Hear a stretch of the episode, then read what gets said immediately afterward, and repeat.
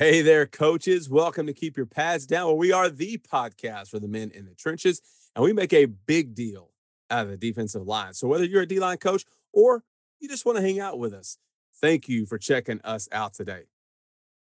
I had a great time uh, this past weekend partnering with our coaching network, one of the sponsors for this podcast, and hosting a 425 defensive clinic. It was four straight hours of talking football with some outstanding coaches. We started things off with Harding University defensive line coach Trayvon Biglow, who is a, uh, a, a, friend of mine and former guest of this podcast. And we talked about the Bison's twist games that they run uh, about 80 to 85% of the time, and, and which has helped them be one of the most dominant defensive units uh, in all of Division two over the past few seasons. Like I knew he would, Coach Big knocked the thing out of the park uh, on Saturday, and and he uh, just did a great job. So I really appreciate him joining us. He was followed by newly named Legacy Christian Academy head coach Toby Trotter. Coach Trotter actually spoke for two hours for two, two different uh, hour blocks. First, on an overview of his defensive philosophy and how he teaches split field coverages to his secondary guys, and then uh, in his second block, he talked about their three high safety look that they will get into and how they're able to do that without changing any of their coverage rules or their terminology so he did a fantastic job as well with this talk. He's a guy who's coached on the high school and collegiate levels and had great defenses wherever he's been. So again, just really appreciated him and, and, and enjoyed hearing from him. And then we closed out our day with Midlothian Heritage defensive coordinator coach Eric Edwards. Uh, talk about inside linebacker play in the 425, which for me as a green linebacker coach, it was great to hear and learn from him. So, like I said, Saturday was a lot of fun. And I appreciate those three guys for taking some time out of their weekend to share with us. Now, if you would like to have access to Saturday's clinic or any of the other hundreds of hours of clinics available on our coaching network, then you need to get over there right now and set up your account. It's easy, it's affordable. You can even sign up for a free week and then you can always cancel at any time if you're ready to do that. So there really is no risk. To me, there's no greater investment you can make than investing in yourself. And this is a pretty small investment, but the value you get is really astounding. They have live clinics going off each week that you can check out as well. So get on over to our coaching network today, create your account, and check out our clinic from this past weekend and start sharpening up as a coach today. I also want to make sure I tell you about our friends at Go Edit Graphics. Hey, coaches, spring sports are in full swing. So, how are you communicating with your fans, your parents, and community about things like final scores, schedules, starting lineups, or scholarship offers? Well, if you don't have a great answer to that question, then you need to head over to Go Edit Graphics, an awesome graphic design site that allows any coach create custom graphics from their library of templates in a matter of minutes by changing the colors, text, and images to make it your own. They offer categories like game day, scoring, player profiles, and communication, to name a few. The platform is easy, it's affordable, and no design skills are needed. Go Edit Graphics is a great way to showcase all your sports and athletes and subscriptions are for 12 months and include unlimited graphics. Also, if you check out our Twitter feed today and see the graphic that we posted with this episode link with Coach Thomas, that entire graphic was created by me in literally just a few minutes with Go Edit. I picked the pictures that I wanted to use, changed the colors and text to what I wanted the graphic to say, and bam, I'm done. So the process is super easy, it's user friendly, and just like last season, mention keep your pads down when you're ordering and receive $25 off your showcase yearly package. Highlight your athletes with custom made graphics in less than two minutes with Go Edit Graphics. Okay, so we have a great episode for you today as we head up north to Golden, Colorado to speak with Colorado School of Mines defensive coordinator Trip Thomas. Coach Thomas is a young coach who has really had a interesting coaching career up to this point, which started out with him working at UPS and then included stops in Iowa, Arkansas, Florida, Missouri, and now, of course, Colorado. Uh, Coach Thomas joined the Mines football coaching staff as defensive assistant in the summer of 2019 and was promoted to defensive line coach in the winter of 2020. His work with the defense in 2019 helped Mines lead NCAA Division II in third down defense and ranked number six in rushing defense and number 11 in scoring defense. And that success continued into 2021 as the Ore Diggers ranked among the national leaders in scoring defense, turnover margin, and sacks, and finished the season as the champions of the Rocky Mountain Athletic Conference for the third year in a row, and a run to the Division II national semifinals, where they lost to eventual champion Valdosta State and finished their season with a record of 12 and 2. Before coming to Mines, Coach Thomas was a linebackers and strength and conditioning coach at Southwest Baptist University in Missouri during the 2018 season. Prior to that, he was defensive coordinator for Mountain Home High School in Arkansas during the 2017 season, and then was the defensive line and strength and conditioning coach at Graceland University during the 2015 and 16 seasons. Coach Thomas is a Memphis, Tennessee native and a graduate of Missouri Valley College. And today, he and I talk about his coaching journey up to this point and how he has really scraped and clawed to get where he is today. We also talk about the challenges and advantages of working at a place like Mines, his defensive philosophy, and I asked Coach for his advice to us coaches trying to get their kids recruited and things that he looks for when watching video of high school defensive linemen. I really enjoyed my conversation with Coach Thomas today, and, and we had a lot of fun. He's a funny guy and a really sharp coach, and I know you're going to enjoy what he has to say. So let's get to it. Here is Coach Trip Thomas on episode number 126 of KYPD.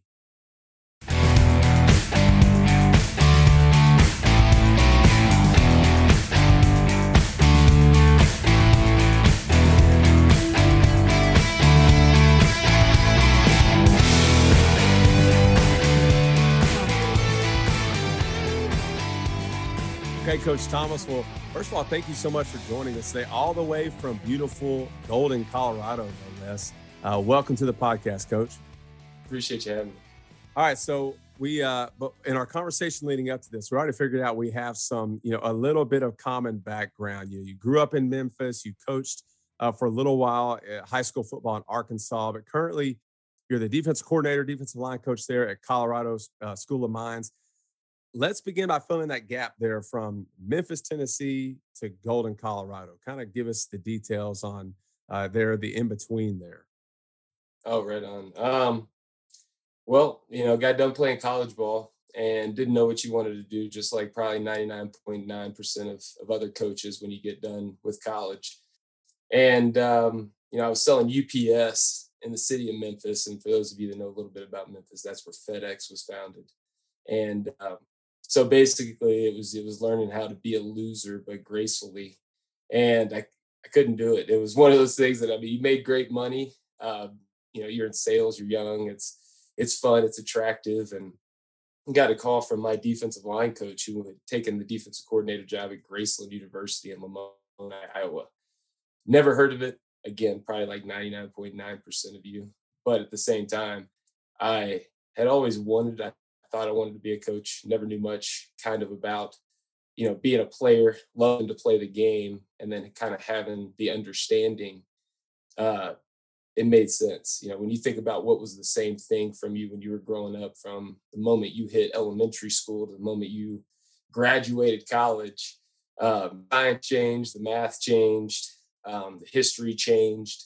Um, but at the end of the day, there was always football season, and it was something that made sense to me and I took a job, um, not making much money, but again in Lamoni, Iowa, it's not like it takes a lot of money to to survive. And coaching NAIA football, being a defensive line coach, pretty much got there, moved into my camper, um, walked out, walked over to the field, and uh, and they gave me a defensive line group, and I never looked back. You know, I did that there for two years. Um, again, wanted more. Uh, applied for internships everywhere, uh, applied for jobs everywhere. Uh, it was kind of hard coming from a program that you know wasn't really recognized and being a young guy in the industry you know had to take some internships and i was applying around and ended up at florida a&m uh, working kind of in the strength conditioning component but helping out in the in the spring ball in the summer ball aspect um, just because of kind of the rules that they go on there and did that for i think pretty much the spring into the summer and took the high school job at Mountain Home High School in, in Arkansas, uh, which is a, a, hidden secret. And uh, was there for, was at the high school level for, I mean, I guess six months and realized kind of wanted to do more, wanted to kind of get into college coaching on a more competitive level. Um, applied for a job at Southwest Baptist University. Uh, they ended up hiring another guy, but they they needed uh, somebody to help out um, took that job and, and, kind of pretty much by the time that I had taken that job, the other guy that had gotten the linebacker's job uh, had gotten a high school job. So I, I moved into that GA position. Um, was there for a year and a half, strength conditioning coach, linebackers coach, um, and then got married and went out to Granby, Colorado in, in June, uh, which it still snows in Granby, Colorado in June.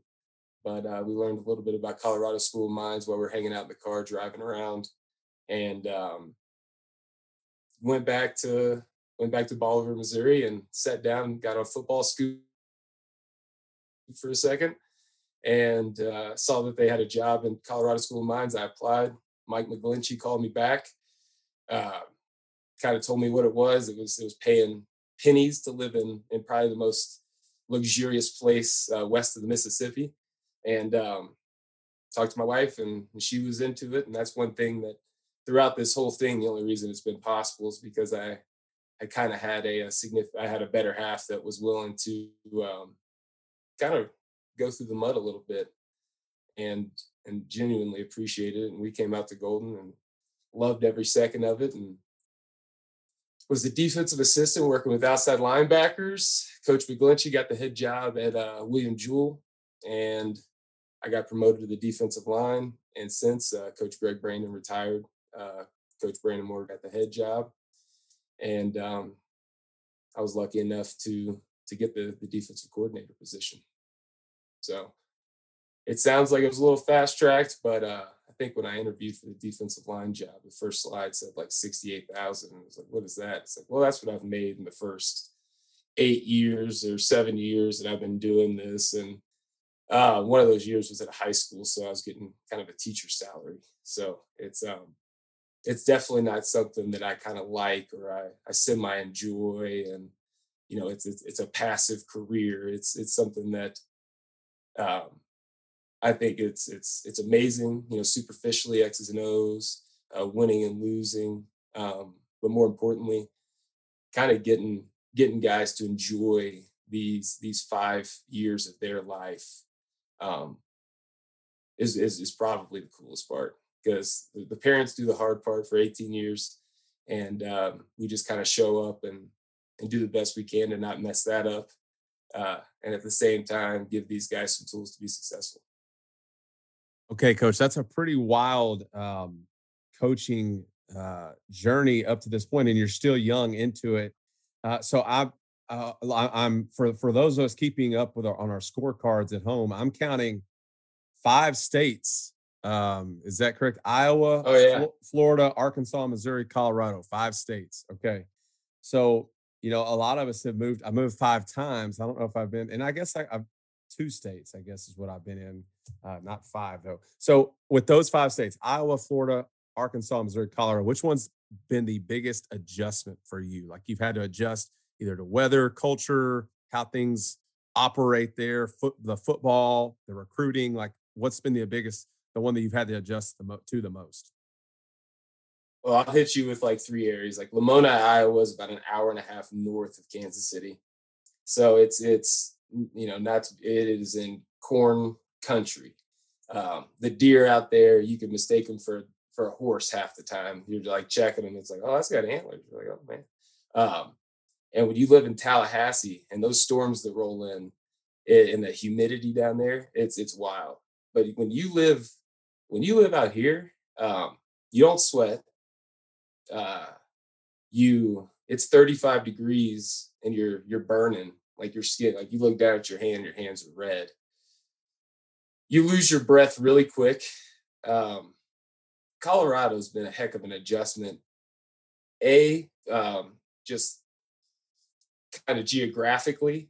Um, B, economically, it's a whole different ball game compared to, compared to Iowa Missouri. Um, and and I mean, I guess C is it's a pretty cool it's a cool cult- culture, I guess. It's it's a much different culture kind of than a lot of the small towns that we've lived in. Um, you know, there's probably 50 ciders or cidery and breweries on the way, you know, the walk to work. Um, it's it's definitely kind of a weird niche area. Uh, and it's a it, it's it's definitely you can see how it's the gateway to the west. Um, but more importantly, it's you have to drink water uh, more every day. You know, the whole drinking three or four cups of coffee a day thing really goes out the window fast. Um, you learn that if you don't start supplementing water, and after that first or second cup of coffee, you're going to have a rough day. Uh, try to stay awake. But I, yeah, I'm gonna go ahead and give the nod probably. But Lamoni, Iowa gets this. I remember moving there. They were like, "You ever heard of the Clippers?" And I was like, "Yeah, I mean, you have like a basketball team around here, like Des Moines up the road." And they're like, "No, it's the winds that blow in out of Canada." And I was kind of like, "This is how, how close are we to Canada?" Uh, but evidently, you hit some you hit some pretty flat ground, and those winds can can get up to about 70, 80 miles an hour, and uh, that was a difference that was that was definitely a difference. Not a tree in sight to to shield yourself. Yeah, well, I you know I I kind of figured Colorado would be a big adjustment for all the reasons that you mentioned, but I didn't I didn't factor in the coffee thing. That would be really tough for me. When you said two to three cups of coffee, you know, I, I do feel like I do a pretty good job of drinking water, but the water doesn't kick in until very late in the morning. It's kind of coffee hands the baton to the water you know, at some point. No it's it's it's late. It's late. So I would have to uh, make a big adjustment there uh, if I'm coaching Colorado full time. And and the whole losing your breath, I, I, you know, I'm sure that's that's something too. You, you know, I guess you got to choose how you expend your breath and who you're going to yell at and who you're not going to yell at that day. That was probably my favorite part about living in Arkansas was that you got all the good, the good old boy quotes, and it's like, you know, I remember one coach looked at me like I was working with some guys, and he's like, coach, you better save that breath. And I was kind of like, what do you mean? He's like, you're going to want that back on your deathbed. And I was like, oh, it's just that good old boy humor. And he, he laid it on thick, but no, I mean, that's, you know, there's perks to living everywhere. And, and, um, but there's also, I mean, there's a lot of, there's a lot of learning curves when you bounce around for, I guess, yeah, five states. I got a map somewhere that has pins in them that yeah, I mean, yeah, you, you got to keep that going, like like a red line charting all the uh, all the moves. That would be, um, if, if at this rate, that's going to be some some something to see here in a few years. So, someone who's not a coach listening to this, you know, coaches get it. You know, you move around, you're you're kind of you live a nomadic life sometimes, and and and especially early on. And and you talked about the the small amount of money you've made along the way for for someone who maybe doesn't understand that they don't get that like what's kept you in it? Because a lot of guys it would be at this point they're like hey i'm still young. It's it would be easy for me to take an exit ramp off of this thing and kind of just parlay this into something like business or do something else in my life make a whole lot more money and live where i want to live. What's kept you in it up to this point? Uh, um i don't know i guess life experiences that it kind of happened just i mean like you said, you know, 30, 31, about to be 32 in April. Um, I'm, I mean, I am young. And I remember it was probably, you know, you kind of learn early on, you kind of go through some life, have stuff happen. You, you start to genuinely appreciate how short life is and enjoying what you do every day. Uh, because one day it's going to happen. And, and, and what's your legacy? And it's kind of like if your legacy is following your dreams and pursuing a passion um, this kind of when i got promoted to defensive coordinator my wife like commented and put a really sweet post and like i just read it and it was like it might have been two or three sentences but it was genuine just because it's like you know we set goals and we've obtained them and it hasn't been easy and we haven't gotten to live in places that were fun when we were in our like 20s mid 20s when it's you know, you're supposed all your friends are out getting, you know, their first 2017 Silverado and buying their first house and having their first kid. And you're kind of like, do we have enough to go to Mexican Monday and get like two for one, like taquitos or something? Like, we're not doing margaritas. We can't do that. Like, we'll do that at the house. But it was, I mean, I think that's probably been the most fun is learning how to not make enough, not make any money, but genuinely enjoy waking up at 5 30 a.m. and get home at hell 10 maybe p.m. in season. You know, out of season, you're still getting home at you know six. You know, you're having recruiting weekends where you're gone for 48 hours. You're, you're gone to Texas recruiting for five days, three times a year. Um, you know, and that's half the stuff they do at D1. Like, and I know that. And that's a and that's a passion of mine. but I also know that that's a whole different business model. And, you know, it's, it's being as fortunate as I am to be at Colorado School of Mines and have this be the first place that I renewed a, a lease um, and get a promotion here and, and become a full-time coach. It's, it's, it's, it's, it's, it's overwhelming just kind of how high did you how high have you set your goals and like how hard are you working? And how you know everybody's talking about you know i'm i'm grinding. And it's like well i mean if you're passionate it's fun. And it's if it's not fun it's a grind. And who wants to do that for 30 years? Yeah. i'm living in five states. I haven't gotten any like benefits. There's not like my it's not like my retirement slowly just built up like oh man this guy's got all this experience. Well we'll pay him for being four years as a coach yeah yeah yeah well, I'm just eh, uh, curious what what advice would you give to a young guy who's uh, getting ready to jump into this this this coaching profession? You know, now we're in the spring semester. You got guys getting ready to graduate, uh, and and kind of looking at what's next, what's down the road. Uh, what advice would you give those guys? Um. Well, I mean, student loans make everything hard. And if I had to like, you know, you want to talk to those guys, it's like nothing's going to be easy and they're going to call you and ask you for more money every month and you're going to tell them you want me to pay $300 a month and I make 760. Um, how is this working out? You know, once you go to, you know, you get into a master's program, you know, be a GA and while you're a GA, get your master's, um, you know, pursue that kind of stuff. Eh, you know, no matter if you get elevated to a full time position, just obtain that. Um, you know, be be willing. Like opportunity knocks. Like you, you get on football scoop, and it's like all these high, you know, really cool jobs everybody would want. Um, but at the end of the day, like you're gonna have to take jobs nobody wants, and be okay with it. Um, but you you don't have to be okay with what you're putting on the field. And you know that's you know you recruit your butt off. If you're at a school that you know doesn't retention is awful because it's a bad place well then you know aim to fix that. Recruit five kids from the same high school. Just find a way that you have a niche. Have an a be a you know defensive line coach be a front sevens coach. Um, you know i don't like thinking that i'm a defensive line coach.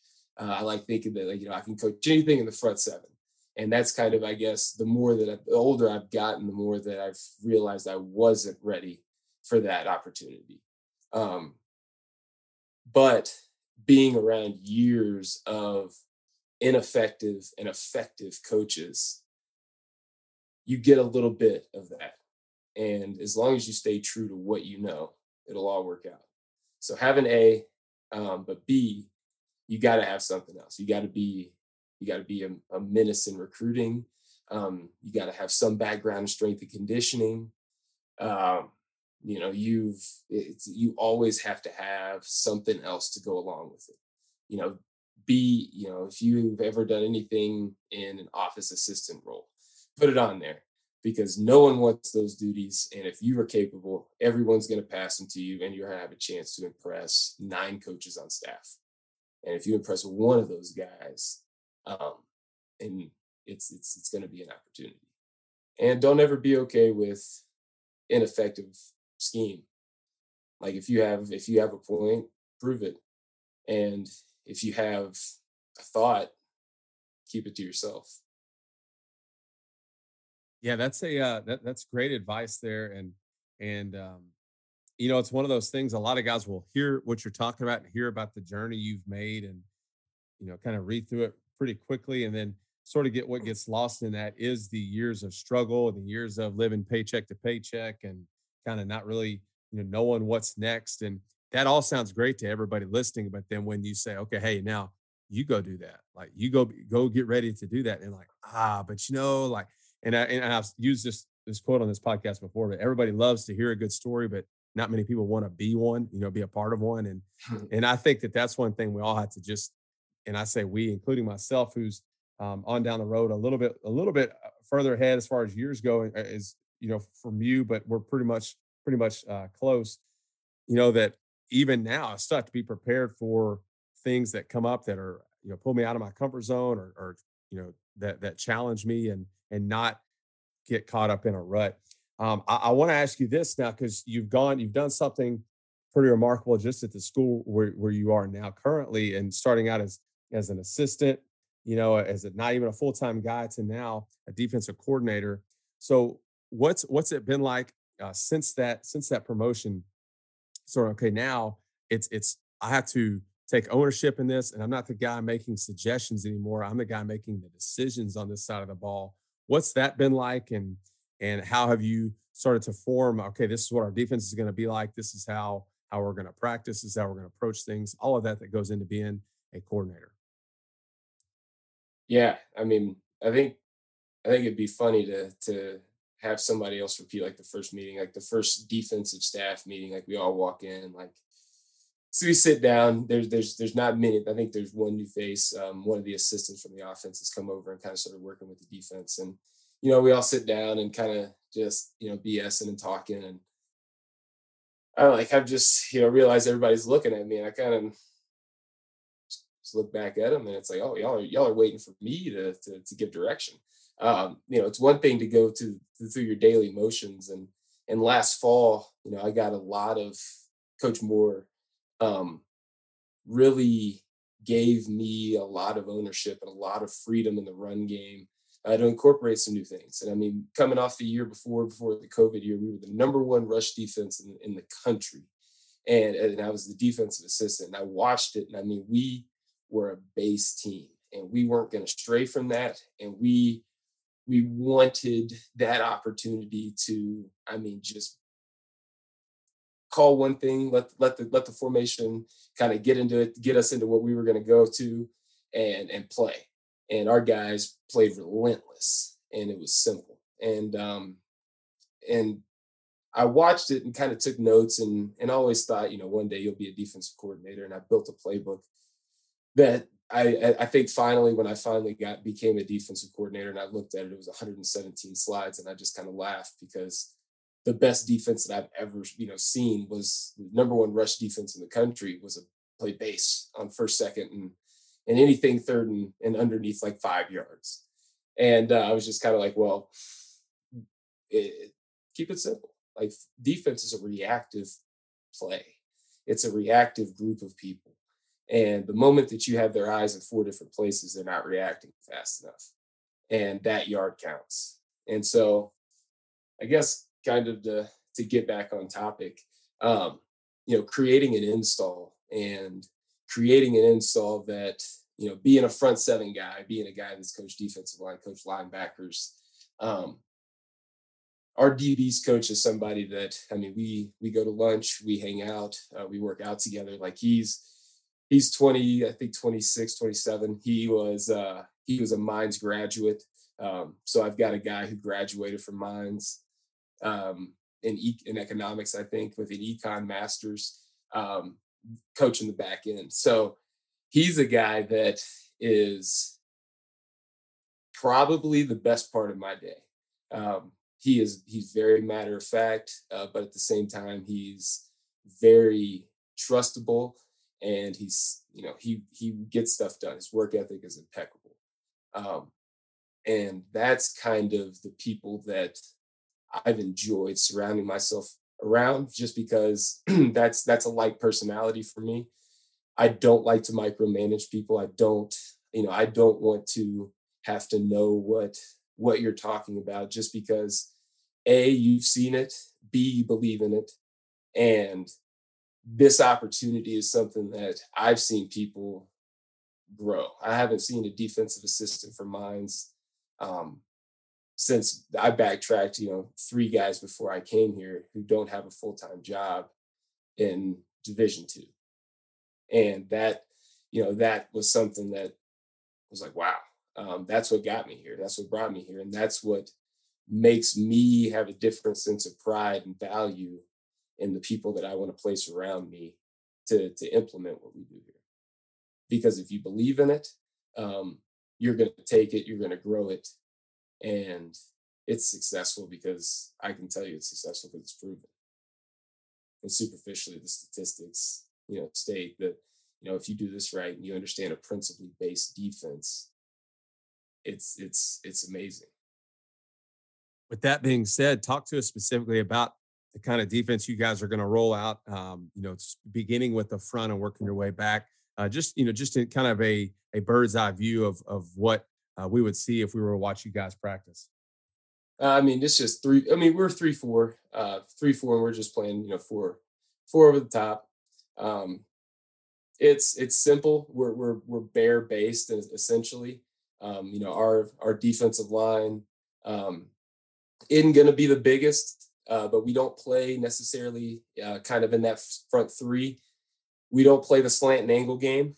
Um, you know, we play thick through the man um, just depending on kind of what side of him we're going to play um, heavy through. And you know, when you get to the kind of the edge side of it with our outside backers, um, they the, our boundary guys more of a you know that hybrid linebacker, D lineman. Um, you know, the guy that we had this past year, he's he's probably one of the best pass rushers um, I, I've ever I've ever seen in person and that's not to say that like on TV or anything, but just watching him, he's he's special. But at the same time, you know, those overhangs do a great job of of reading through the mesh. You know, we're seven in the box, so we we love we love people that run the football. Um, but more importantly, we have to be we have to be protected to the perimeter. And with our field side outside backer, you know, we kind of get that hybrid safety um, linebacker guy uh, who just um, he's he's he's our savviest player, and you pair him with the field side end, who's probably going to be your more athletic uh, defensive end. It kind of gives them a little bit of a freedom to work off each other.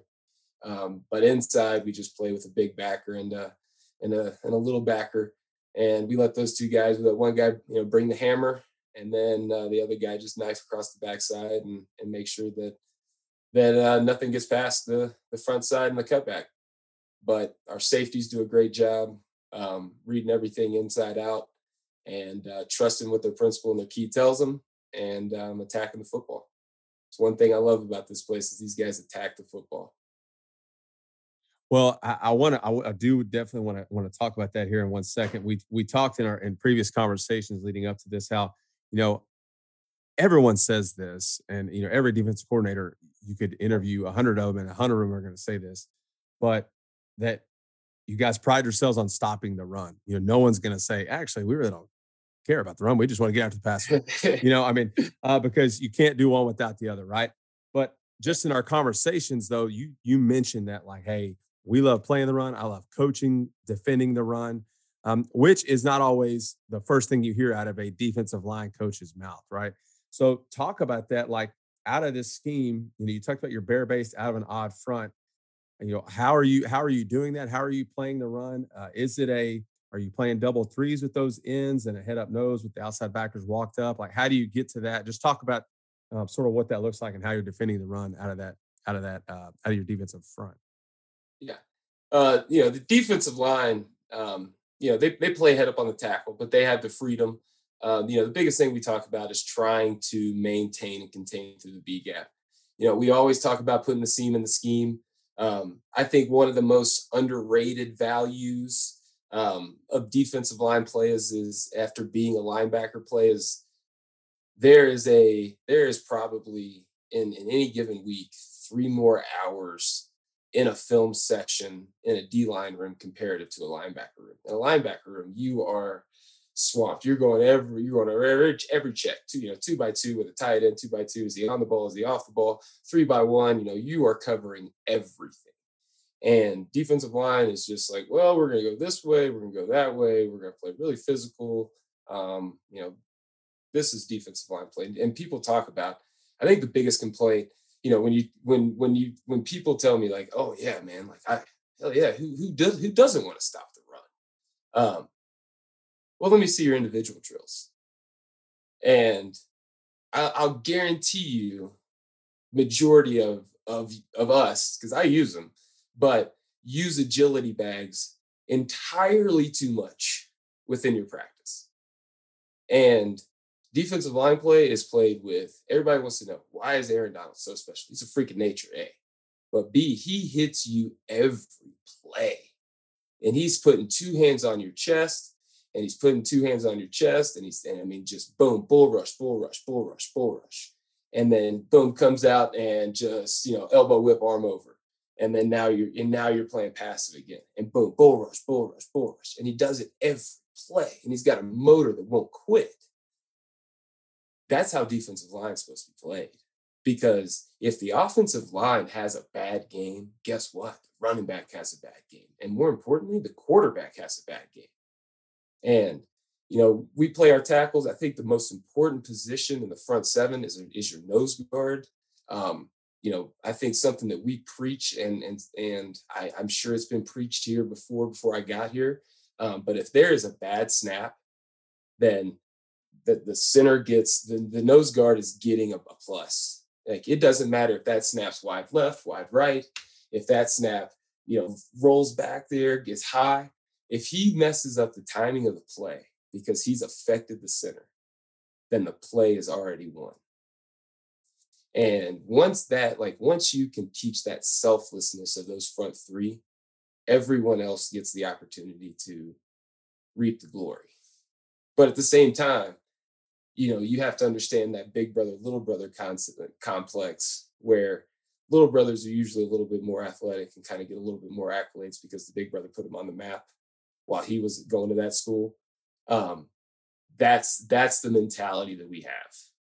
It's it's playing defensive line here is not the first first slide I show everybody is it's it's not an ability, it's a mindset like the ability helps but like it's the mindset that you are willing to selflessly make everybody around you better. And like keeping that going is is is hard. I mean we had 50 53 sacks last year so these guys do rush the passer. Um, i'm not i mean i'm not just some you know just jerk who's like we're only gonna punch the two man and we're going to hit each other. Um, but you know, we we dance, but you know that's that's second. Um, but you know, with the inside, we we play off with a with a gap step. You know, we step to the B gap, and you know what we get is is how we react. Um, you know, if we get the guard to us, we're putting a seam in the scheme. Um, you know, if, if we get our vision key away, being that guard's outside shoulder, um, we're we're we're trying to feel for that pressure key and hold that thing flat to the line of scrimmage, prevent the cutback. And the nose is responsibility. Um, he's got techniques, um, but within those techniques, his sole responsibility is make sure the front side backer does not get touched. And doesn't matter if he gets the two yard TFL, he's still getting a must uh, minus plus, uh, just because it's you, you did you made a play, but Mike Backer's been blocked, and that's selfish of you. And we allow him to be selfish, but um, every now and then you can put the you, you can you can you can do it, but um, we're going to dictate early that it's going to be a physical football game. Yeah, inside we talk about that Mike. Um, you know, he's going to he is going to come downhill and make sure that the double team on the front side does not beat his big brother up. And once that gets cleared up, it's a fight between who's more aggressive to get the tackle. And the backside guy is just going to stack the double inside. And you know, after after he stacks the double, if the back keeps the front side, he can he can play it downhill. If he keeps the backside, he knows that uh, that guard being off with the backside technique and the principle that that that, that tackle's using, um, he's going to be able to kind of work it backside off that cutback lane. Okay, so uh, just let, let me kind of back up for a second. So um, I, with with your nose, um, he's coming off and being thick on the center. Really, all of your guys um, are, are like you talked about earlier, being you know they're they're thick on the the man in front of them, uh, where your your tackles are a little more uh, read and react, right? Like they're taking their step based on what that their their their visual yeah. key is the guard.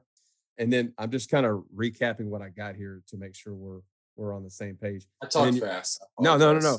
And then your your Mike is is he's he he's reading that double team. And when you say he's making sure it's not beating his big brother up, like he's he's yeah. coming down to to pull that double team apart, correct?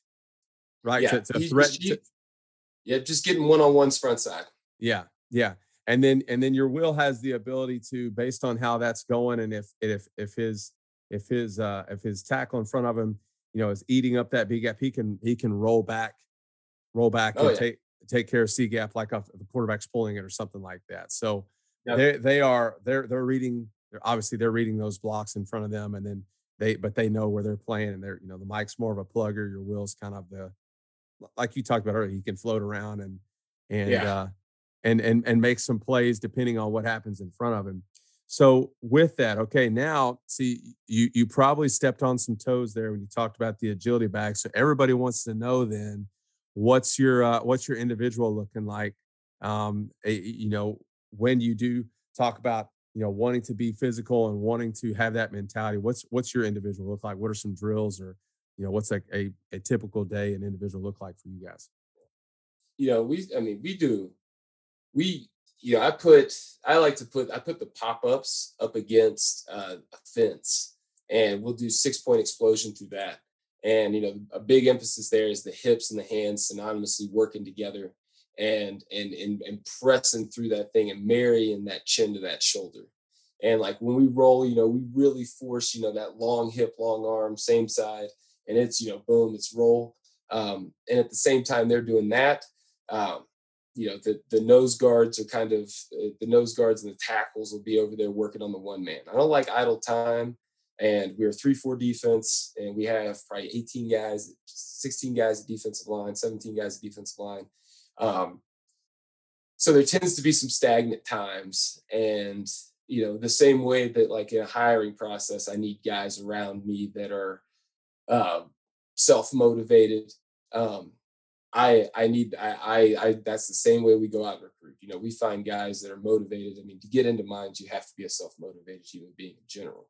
Um, but there are a lot of people that are incredibly smart and it comes easy to them.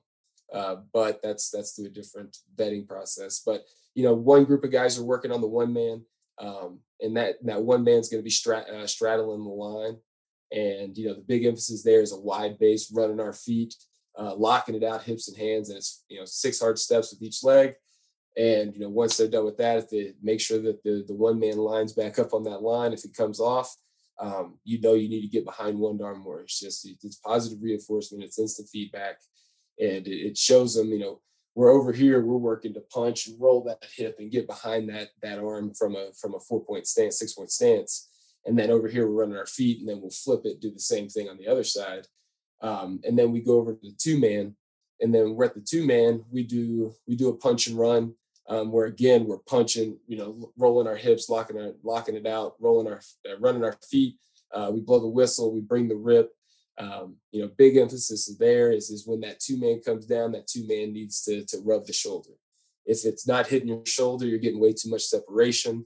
Um, that separation is causing a wider gap at back for behind, behind your backer. Um, it's giving that that guard an opportunity to get a block and that back to get a read. So, you know, we talk about those things, and that's the intricacies that I think that that people underestimate the capability of a defensive lineman to, to understand. Um, but that gives them that little bit of, of ammunition for the selflessness that we ask them to kind of live and that, that life we ask them to live. So we'll do that. Um, and then we alternate days off the two man and we'll we'll come off and it's just we'll talk about driving that first step and then flipping the hip on the club. Um, huge proponent of throwing the club and, and using the forearm. Um, you know, a lot of those guys in the NFL make that stuff look so easy. And I mean, even D1 guys where they're coming off and they're timing up hands and I mean, slap ripping it and just catching it perfectly. Uh, but there's so much to to be worked into it just with the overemphasis of like throwing the forearm and taking the surface area away off the back shoulder. That way you're not getting jousted and knocked back and you know throwing that forearm and bringing the elbow and after you bring that elbow you know working to bend the edge and you know we work that where it's you know the step boom boom one step and then they fade out um then after we get done with that uh, it's a quick water break and then we pod up and um and then we kind of work some of those principles that we apply off of step into that gap and getting the guard to you with the vision key to you and then with the guard being away from you. Um, and they have the understanding between themselves that we could bring the scout team O line over and then have them help us do it. Um, but they would rather make each other better because they know the little things with the chip back block on the zone and you know little things like that that they work because they feel it and they and they see it you know they like working that stuff against each other and um you know kind of we do that stuff for for probably a five minute period um you know we do a little bit of stuff where you know we do a two gap uh, we do a two gap period which we don't do a lot of but you know if you get caught step into that gap and you get down the center plate um, it has to convert to something. And so we work that kind of stuff but you know we always start out with a thick portion where we're just punching um, and it's it's it's kind of uh let's push each other a little bit but you know we tempo it throughout the week depending on you know what the game week was before you know right now during spring ball um, we're doing a lot of stuff from a three point stance and season. We'll start from a two point stance where we're engaged and we've already got our read and we're boom reacting for it and running our feet. But once we do that, um, we kind of go into a run game disengage portion. And so we've been thick, we've worked heavy hands, we've worked everything with the bull rush. Um, I think my favorite stat, the number one, the number one sack producing pass rush move in the NFL is a bull rush. Um, but nobody ever tells you about how they got off the bull rush and um, that's that's kind of an important part. And so we worked that for three or four minutes where we're really working on the elbow you know thumb up flipping the hip pinning it and driving it um, and then we get into a, probably a, a, five minute pass rush session um, where you know once a week we work speed pro um, and that's you know that's working a speed just a speed chop rip um, and then we're working the speed you know the ghost post into the just the dropping it down to the rip and turning the corner um, taking it from there. We take it up to, you know, working um, to the counter. Um, we'll take it to a speed, to a chop spin back inside. And then that's pretty much that day. Um, and then if we have any time before we get to pass rush with the offensive line, again, we'll get into some disengaged stuff with like, you know, we've got the rip, we'll get into rip, rip, release, and uh, we'll kind of hone in on some of that stuff. And um, and then we go to pass rush, and then we're in team, and and then it's Indy. And then the next day we kind of flip it and we go from a speed pro to a long arm pro and, um, you know, work just, just one other, maybe we'll probably work two, we probably work two to three disengage things throughout the season. Um, as the season carries on, depending on what we're getting, we'll work to, to some arm over stuff and little stuff like that. Just if they're inside zone or midline zone team, just depending on what they're kind of working. You talked about um, the uh, one-on-one pass rush or, or pass rush, pass pro with your offensive line. How do you guys do that at your place? You know, um, I've talked about. I think this is, can sometimes be a hot button issue between D line and O line coaches, and about the validity of it. And you see it every time. You know, a, a video goes viral of some five stars at a at a camp somewhere going at it, and the the five star left tackle grabs the D end and, and steer dogs him to the ground, and everybody's oh, and but in the same way, uh, the D end is some you see he's lined up in lane eight, and he knows it's pass, and he I mean it's so it's it's you can argue the merits of it either way, but I think a lot of people have started to do things to sort of make it more game. Like, how do you guys do that over at your place? It's funny you say that because I've told all my buddies that that tackle that everybody was hyping up on Twitter, who like grabbed the guy. I don't know where he's from, and I'm not going to use his name because he's going to make millions of dollars, and I probably won't. Um, but he grabbed that guy, like threw him into the back of the quarterback at like the Pro Bowl practice, and I'm like, that just cost him about two rounds in the draft. And it's like they, it doesn't matter how good you are. If you if you mess up a guy who just got paid 500 million, 400 million, 200 million dollars over four years is, is, ACL, and you end that, um, man, uh, you better be a pretty good bang for your buck. Uh, but uh, yeah, no, I think you know we I think one on ones have to be treated situationally. You know, we don't do them every day. Um, there's a lot of times that you know I'll talk with the O line coach, and it's just like, man, I don't need to see it. Like we're good. If we had like a team period that day where it was good on good, um, we might not go to pass rush that day. Um, but we work, you know, we'll start out, we just work down the line. And, you know, it's, I don't, you know, personally as a D line, as a defensive guy, I don't think an O lineman should ever lose a one on one. Um anytime just because if, if, if you if you have the proper technique it's it's it's it's a lose lose just because yeah you're on an island but at the same time you know the snap count and you know where he's coming from it's not like there's any twist games or anything like that it's it's just stay on stay on your post leg stay on his low hip and force him to react once he reacts sink it in and like i don't know but that's just me personally again maybe another hot button issue maybe your next guy will yeah, there's there's O line coaches screaming at their in their in their truck on the way there, and you know what? Let them scream. That's fine. But um, yeah. yeah, there's there's definitely uh, there's a guy out there who would love to uh, you know have a rebuttal. But hey, dude, this is a D line podcast. Go make your own. There's there's there's podcasts out there for O line guys, so go get on those. Well, you talked about how um, you know that your guys just play hard, and I would you know you kind of you guys aren't like a you know like a service academy or anything but like when i think of school of mines like i kind of think of it's it's very much in that that kind of same vein though like i would think you would get those types of kids who are like you said very self-motivated um, we've had a, the coach on from from uh, vmi here we've had a coach on from air force um, i just kind of like those are all the same types of kids that you're getting like yeah. you don't get up there you don't find your way to school up there without being a special individual and and so I would imagine that, and you can correct me where I'm wrong here, but that you know, begging those guys to play hard is not something you have to do. But how do you get them to reach that next level from where they are when they get on campus to where they are, you know, even ra- they're raising their level of play and, and their their their um, pursuit to the ball even more so than it is when they first get there. Man, could you imagine like starting your day off and like calculus and then going to like chem 3 and then you're in like diff eq i don't even know what that stands for but every kid that ever talked about it just looked like they had this look on their face of bewilderment. Um, but it's it's it's a different pride you know there's a, there's we got a lot of guys from out of state got a lot of guys from in state. Um, but like the overall consensus is just they get it's it's they get beat up up the hill.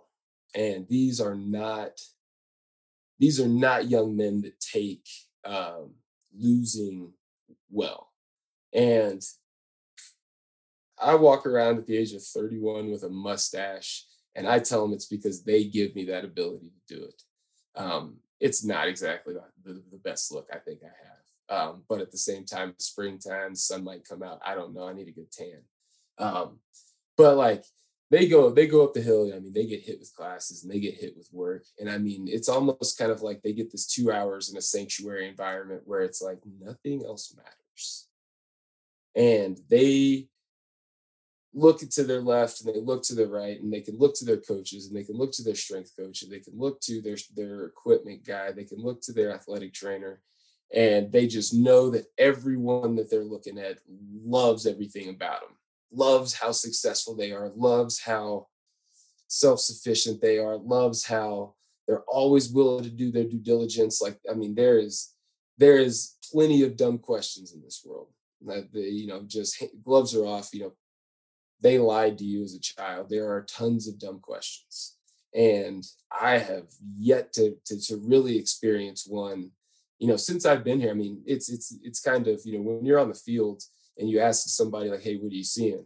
You know, a lot of guys are like, "I'm just out here balling," and you're like, "All right, uh, well, they just ran power for 60, so uh, where were you balling?"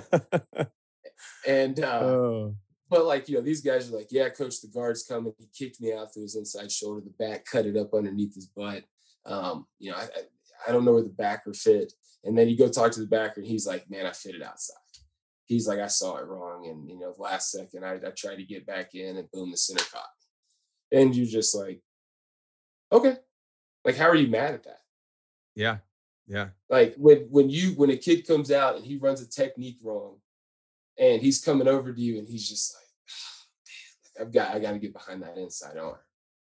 And you're like, all right, cool. Like, I'll, it's way too cold for me to be out here not doing anything. Like I can go to the box and like be warm and y'all could do all this yourself. But you do need somebody down there to give them like that look where it's like, the hell are you doing? And it doesn't take any more than that. Yeah. I mean, it's cool. Yeah. so I've never um, taught at a institution like where you are now, you know, of full of of kids who are, you know, extremely smart. Not that, and this is not a knock against my own kids that I have now, but I mean, let's there, you know, there's a, it's a different level. Okay, um, I don't want to get my, myself in trouble here. I guess the only thing that I can compare it to is when I was really young and teaching, they put me in a class of of AP kids. Okay, so I'm teaching an AP class, and one thing I learned pretty quick is like with the kids who are like the on level kids, I can say that the grass is blue and they're gonna be like, whatever, you know, no doubt. like you can tell them whatever about anything, and they're just like, yeah, cool, we don't care. But those AP kids, you better have, if you're gonna say something, you better have reasons to back it up and data and everything. Like otherwise, they sniff it out pretty quick because they're going to ask questions and they're going to want to know why and they're going to go look it up on their own and they're going to figure out if you're right or wrong and and if and if you are wrong they're going to tell you and it, it was it wasn't necessarily fun because it was especially and i was i was young like now it wouldn't be a big deal for me because i have a, a little bit more uh, experience obviously than i did when i was two or three years into this thing. At the time that was really intimidating. Is is that kind of how it is with with your guys? Like hey man you got to know your stuff and and and to the point where and be ready for guys to challenge you or call you out on it. Not like they're trying to be disrespectful but just because hey they want to know this is what they do. And so I, I, would imagine that as a coach that that really forces you to be sharper on your own stuff. Is that is that right? Oh yeah you nail on the head. I mean we had you know luke jeter was here last fall and i mean I only had the luxury of, of coaching Luke for a year, but like Luke was dynamic. And you know, we'd come in and and maybe maybe tweak one or two things on the backside of the stun of how we were going to play it. And I'd walk in and you know install it, you know, install it, boom, boom. You know, anybody got any questions, concerns? And like, all right, like cool, kind of just you know, matter of factly, just say it just because I think you're supposed to. And uh, Luke would be like, well, let me pull out this notebook, and he'd like, like, well, you know, he got here and I think got there in like 2017. And like, like well, um, uh, see back, you know, when I got here, we actually ran it like this. And you're like, when is that date? And like you look at the date and it, it might have said 2016. And I'm like, that was that was six five years ago. like yeah, like fast forwards and it's like, well, no, we ran it this way again the next year. And then like it's like, well, yeah, we did tweak it that year. And I'm like, it's it's it's it's almost kind of like yeah you can walk in and say whatever you want but you are not going to be prepared for that lack of preparation. And truthfully a lot of the guys i kind of started picking up on it. Some of them just won't even tell you like they ran it different. And then you're watching it on film and you're like why aren't oh wait that, that looks good. And you're like yeah that's how we ran it last year. And you're like oh, okay run it that way then. And but i mean it's it's they're they're they're so smart, um, but at the same time, they are willing to defer to you for your career. It's kind of like they know that they're going to be trusted in their career, and they're all adults in in in the fact of it's kind of it's a business. It, it genuinely is. You know, they come here to, to be prepared to get this degree to go out into the real world and apply it and make boatloads of money and have vacation homes and all that kind of stuff. And but more importantly, like they're coming here to be prepared to go into some facet of business or engineering. Football is just kind of like, yeah, I'm good at it. And well, I'm also really good at wanting to work out if I have to get stronger to play this game. Um, I'm also really willing to, I mean, you have to rip kids off the field after practice, like stop hitting the one man. Like stop like in, in three weeks, you're going to be like, my groins are bad. And I'm be like, well, you've been hitting the one man for four hours a week extra. And it's like, well, I just, I got to get better at this. And it's like, get better at practice. And it's like, well, okay. So, I mean, I, I tell people all the time, I save two hours of individual drills every week just in conversation. Yeah, and I would uh I would imagine that that again, that's that's probably an underrated part of of especially coaching at a place like that is is is the um, just the conversations that you're able to have with those guys, and kind of like what you alluded to earlier when they come off the field and they're already explaining what they're doing. Uh, to me, it's a lot like coaching a senior versus a freshman. You know, when you it, one of the the best things about coaching seniors in high school is once they've kind of they know how how it's you know they know what what it's supposed to look like, what it, what's supposed to happen. That it really daily coaching them becomes more like just a continuous conversation not a yeah. I am the coach and you're the player and you do this as I tell you to do. But it's more like, hey, this is this is what I saw and this is what we're gonna do. And you know, what's your what's your what are your thoughts on that? Or what do you see out there? And it just becomes some this back and forth dialogue. And then so those those blow up moments become fewer and farther between, you know, and and I think I would think that would be a benefit to to coaching at a place like where you are. Yeah. No doubt. It's a, it's a blessing. Um, it's you know i i know there's not many places out there like it. I mean you've even talked about it just in the few schools that you hit on. I mean i'm sure all of those guys say something similar. And you know is it an achilles heel to to to be handicapped to one type of person? Like you have to go out and i mean for us we have to if you don't love math and science i i, I can't help you and, and if you don't have any if, if you don't want to go to college and like not live college like a college kid well i mean it's like i've got a, i've got an opportunity for you. Like if you had if you're if you were an adult at the age of 18 and division two is where you're going mines and you have the academics and you know ivy leagues and you're like i don't really like the northeast. Like i'm not a city guy. And it's like well mine's a pretty good spot to be then.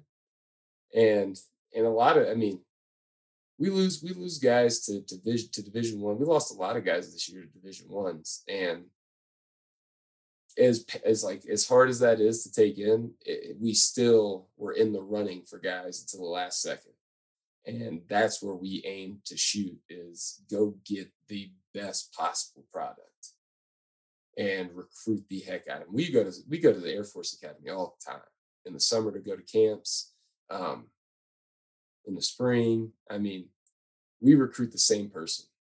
It's almost like, you know, do you want the military or do you want kind of the private sector, you know, going into the business side of it?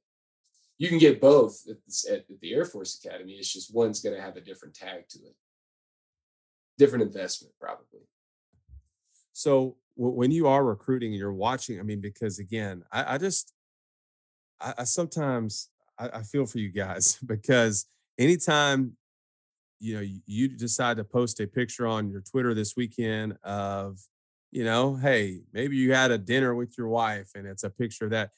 There's going to be, you know, 20 comments to that. And, and, you know, seven of those, eight of those might be, coach, check out my highlight. And it's got the kid and, or, you know, I mean, I've even seen where people are posting serious stuff like, something's going on in their lives and da da da. And the kid's like, Coach, check out my highlight.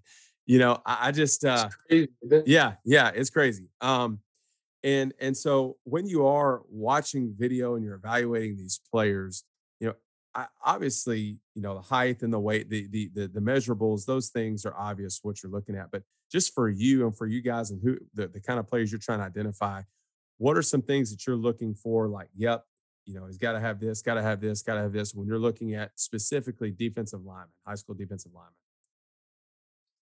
I've never, I've never been somewhere where I had the ability to kind of, I mean, we don't, I say it's a handicap to, to have to recruit one person, but at the same time, like we are a really attractive offer. So I mean, it's it's kind of like we do get to vet people. We do get to kind of do our due diligence on who we recruit. Um, and and yeah we shoot for the stars in a lot of instances and and a lot of times we land a, a, a great football player. But i mean you know we're going after the guy that goes to wyoming or the guy that goes to kansas state or air force and because you know they got great science and, and, and math programs at those institutions and I, w- I used to go to alabama and like work their camps because they pay phenomenally. Um, that's one thing I'll recommend as a young coach is go to the SEC camps because they pay phenomenally, they feed you phenomenally. I mean, it is what it is, but like you network and meet a bunch of really cool people your age. Um, but you know, biggest thing they talked about there is they it was always about it was like it was size, it was speed, and then it was length, and I think like X factor.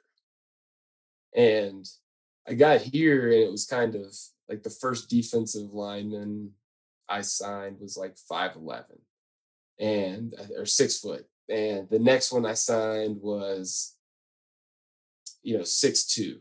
And then I think, yeah, the nose guard we brought in was 5'10, but he was, you know, the the the 5'11 guy had an X factor. I mean, he was just, I mean, his hands were just amazing. He could, he was just really slippery, kind of a little bit of funk to him. I was like, we could harness that and kind of get it into something. Um, the nose guard was, we got him because he said that he wanted the best degree. He was paying for his education because he had some walk on opportunities. He's a stud and he's undersized, but it was like, this kid has all the X factor I've ever wanted. And the tackle was a 2A kid from Colorado. And it's like, you know, that's a local guy and he's got he's got a little bit of size. And let's see if we can get out of it. And so we get into, you know, this year's recruiting model.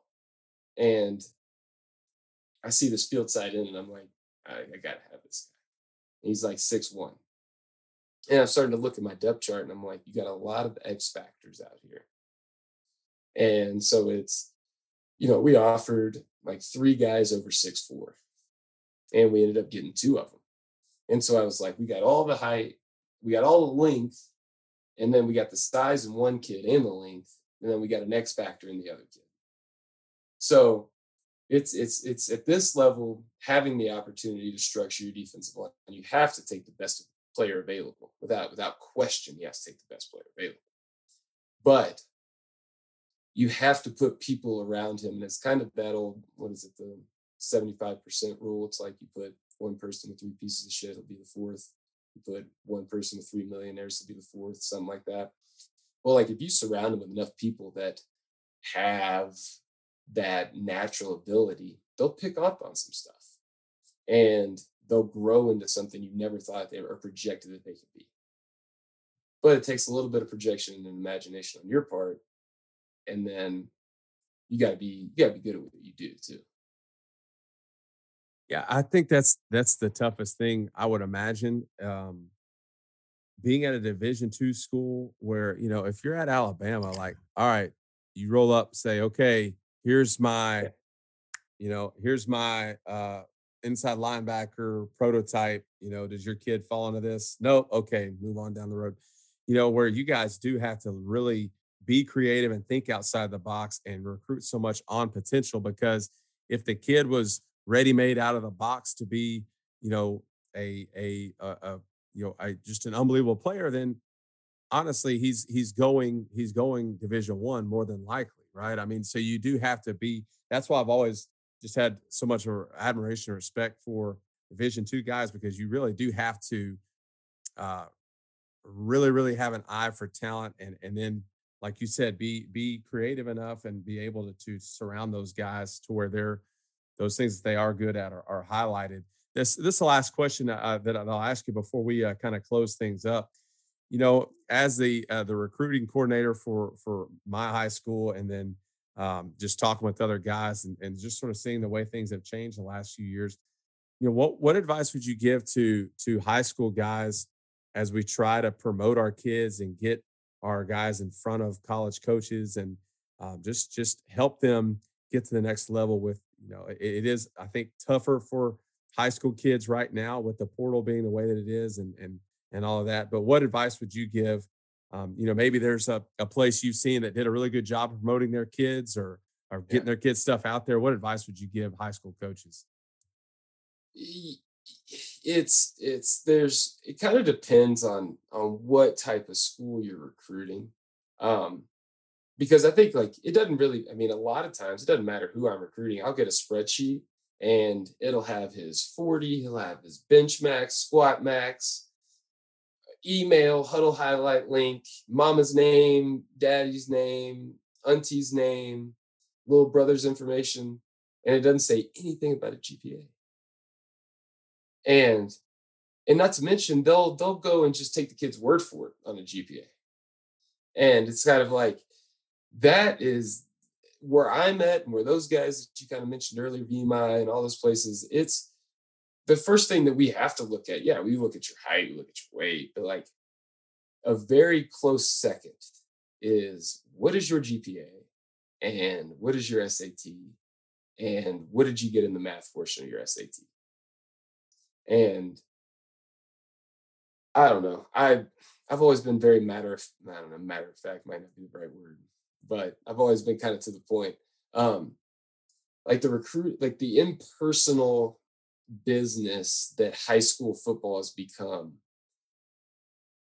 is so distasteful um, that you know I love going into high schools and talking to coaches. I've loved it since I was at Graceland University, and it's just as hard eh, sometimes. I mean, after the season we had, it made it a little easier when we went back down there early in the spring. Um, but like it was, it was kind of hard to get traction as a D two program to when you walk into a school or an NAIA program when you walk into a school. And a lot of NAIA schools have more money to offer than some D2 programs. But to get kids in front of coaches, go to your favorite college team's camp. It, like I grew up the biggest Tennessee volunteer fan, and I can't believe I said that. I've been a closet Tennessee volunteer fan for like 12 years, it feels like and it's so hard to say. I mean, I've got stuff in a box. I'm waiting for him to come back, son. Like I feel like a Cowboys fan, and I think they are. I'm like, oh man, poor, I hate to be a Cowboys fan. I'm over here like, man, next year maybe.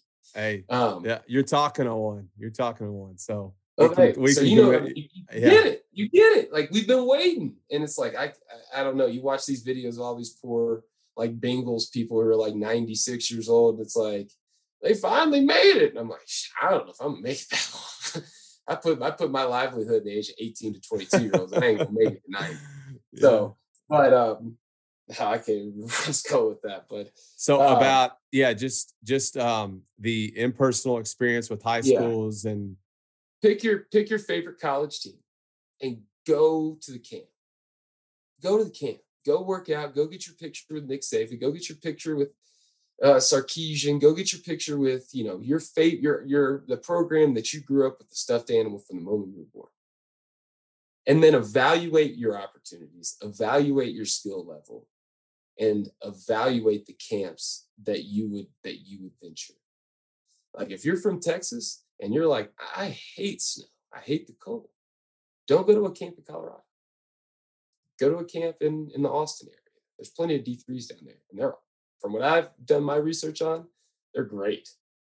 And and like and and I mean it's kind of you know so many kids like so many kids I was recruiting this year went to went to Texas Tech, went to Texas, went to TCU, went to LSU, and didn't go to any other and went to a one mega camp. And it's like no, coach, they said I had a shot. They said I had a shot. I, I mean, coach, they said if I do this, this, this, I'm going to get a scholarship offer. And then February rolls around and this kid just pops up in my DMs on Twitter. And it's like, hey, coach, like, you know, none of those opportunities really worked out. And it's just, well, come on, man. Like, what'd you do this summer? What opportunities did you pursue? You're a five, you're a six foot, 205 pound middle linebacker running a four, six, four. you're dy- you're not dynamic enough to even pursue any of those opportunities. And if they told you you had a chance, that means you probably got somebody at your high school that's a five star recruit and they didn't want to piss you off. So understand who's around you. But like I think I think go to you know pick one or two, man, maybe one in June, maybe one in July. You know, go to a camp that you have a team that you love. Um, you know, pursue that. You know, like I grew up in, in Memphis, Tennessee, and you know, if I was in today's society, I'd have gone to the University of Tennessee and I'd have gone to the University of Memphis and I'd have deep, I'd have been a long snapper for both of them. And they'd have been like, you can long snap. And then I would like, and I would have gone back and like, just like you're saying, go to Harding over in Arkansas, go to, I don't know if Lyon had football at the time. Um, you know, I should have gone to Bethel up in Tennessee. And, you know, I, I, you know, that's just, that's the way I view how I would have attacked it. because if you put your name and put your face in front of a program that you genuinely have a shot for, and that program's like, God, if we get that kid, he's a difference maker. That financial package will directly reflect, hopefully, if it's a good enough program and it's reputable enough, will directly reflect because they'll go do their due diligence and find any amount of money that they can to make sure that that offer is feasible for you. And you're going to take out loans. Get over it. And, you know, everybody pursues a full ride. And hell, man, keep pursuing it. Go, community college is free. That's some that is some uh, great advice there, and I, I, think that um, you're probably getting a bunch of amens right now from the guys listening to this, and maybe a few of them wishing that uh, they could get you uh, maybe to come be a guest speaker in their athletic period one of these days. But um, coach, great stuff. Now we're not done with you yet. We're gonna get you out of here, but we're going to uh, close out our conversation today with uh, a little bit of a rapid fire, and rapid fire being in quotations because it's not always necessarily rapid fire, but kind of just some random questions we're going to throw at you and uh, let, let you answer them. So, uh, what do you say? You cool with that? We'll see what happens. All right. All right. Well, here, here we go. Here's the first one. So, I, I have to, I would be remiss if I didn't ask you about this because uh, this is a D line podcast and you are from Memphis. So, give us your, your, your top Memphis barbecue restaurant from a native, go ahead. You probably start at Tops. Like you it, it, go Tops. Um, you know, that kind of I mean interstate barbecue. Um I think it's X Lines makes a barbecue pizza that's out of this world. Don't quote me on that. Um, but you know, you can always go to the rendezvous for the experience. You can always go to the grocery store and buy the same damn thing they have there um, and, and save yourself half a line and not walk down a dark alley. Um, but you know, for the most part, anything that looks like it might have been a gas station at one point is always a always a clutch go to. Um, but yeah, if I had to say, it'd be tops interstate or tops interstate, give and take. Um, but yeah, if you're gonna go to like one of the mainstream spots, you hit um, Central. Central barbecue is always a good spot.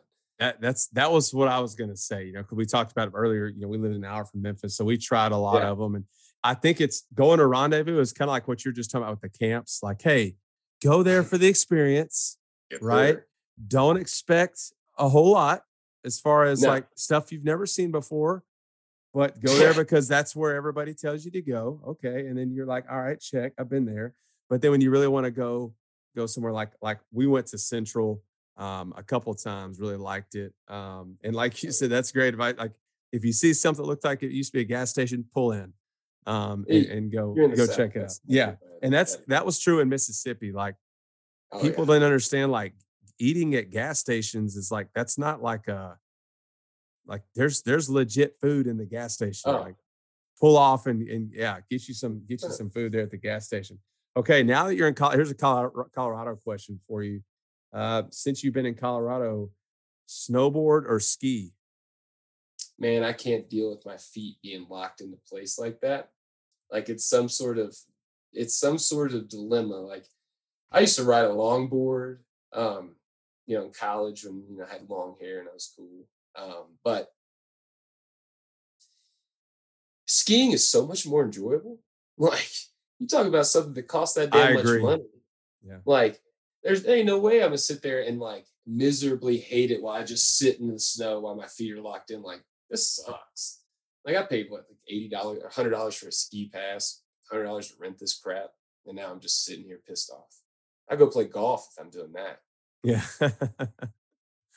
yeah, yeah, for sure. I'm with you. I don't I don't haven't actually haven't been skiing since I had kids. So I'm talking like I go all the time. We are actually supposed to go last year to uh, to Utah, oh, my yeah. wife and I, but then the um Texas got hit hard by a snowstorm, ironically enough, when we weren't able to fly out. So, uh, but I do definitely um, prefer skiing over snowboarding um, for sure. So, okay, here's here's a another Colorado question for you. What what would you prefer, a snow game in Colorado or a hot, humid football game in Arkansas? Oh man, game games in the South are tough to beat. Like being down there in Valdosta this year for that, that semifinal game. Like I had a quarter, like a little quarter zip on. I mean, I had it zipped all the way down, just like flared open, no undershirt. And I mean, dude, it was.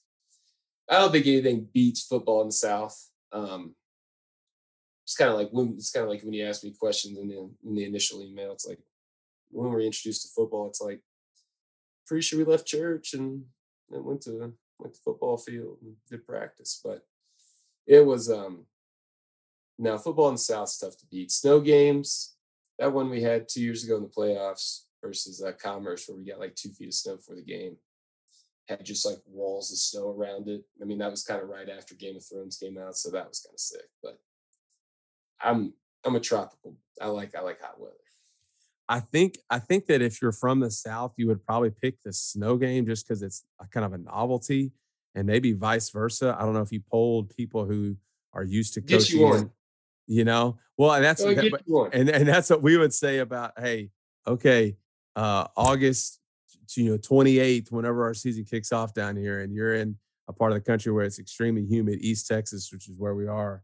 Like We come- played West Texas this year, man. We was we played West Texas. I think in September. yeah, well, West awesome. Texas, that's that's Best that's stadium. See, I've that's a seen. that's a dry heat. But yeah, you're right. West Texas and Canyon is a great great place to play. So that kind of leads me to my next question. This is a common question I ask, but what's the coolest road environment you ever played in? So you've been in some different stadiums.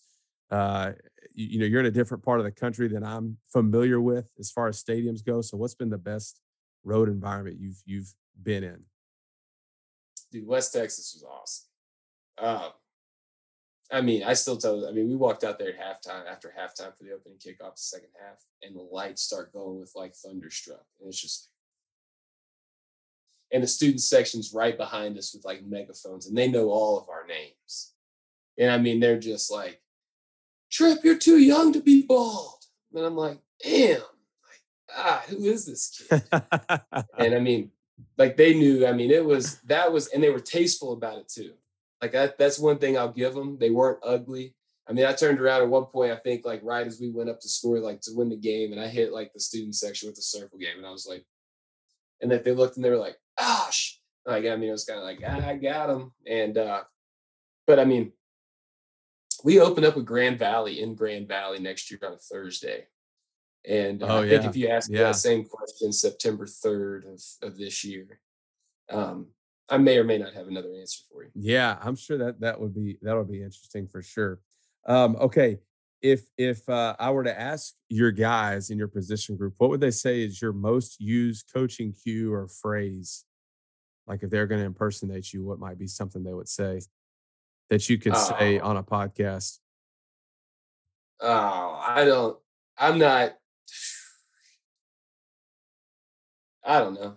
I mean, I, I'm, I'm not really a creature of habit. My wife was just talking about that the other day. I don't take the same route to work ever. And she's like, you know, if something ever happens to you, like we're gonna have to check three different routes to find out like if you're okay. And I was like, never looked at it that way. Um, but coaching cues wise, I mean, it's always kind of like I always tell. I mean, it's it's get thick, and um, and then you know we we preach that. Um, but you know, being a college coach and dealing with 18 to 22 year olds, you never know what they might catch on to that I don't Hey, know that I but get thick is a really like that. Kind of makes me think I want to change the name of the podcast. You know, what am I doing? I, will say this: I get I thick. told That's the- that's I a the- t-shirt for sure. guys have a serious issue with getting their putting their butt down because they want to see stuff. And I do have a common problem with telling them to toot that thing up. And I'm like, hey, like get that that ass in the air, like toot that thing up. Like let's let's get flat on the back and, and let's come out get thick. So that's about that's Yeah. that's, Okay. Yeah, that's that's a that's a good one. Okay. Um we'll, we'll get you out of here on this one. This is one that that that I haven't used in a while, but with you being a small college guy and kind of uh living the nomad life for a while, I'm sure you have to have a couple of these. Your best recruiting story. Best recruiting story. Like I've had some where, you know, a guy showed up and you know, called a kid the wrong name or, or you know, just had some different kind of unusual circumstances or um, got lost on a recruiting trip in the mountains. And I don't remember who that was or what that was. But anyway, got lost on the recruiting trip on, on a home visit. That's what it was, a home visit.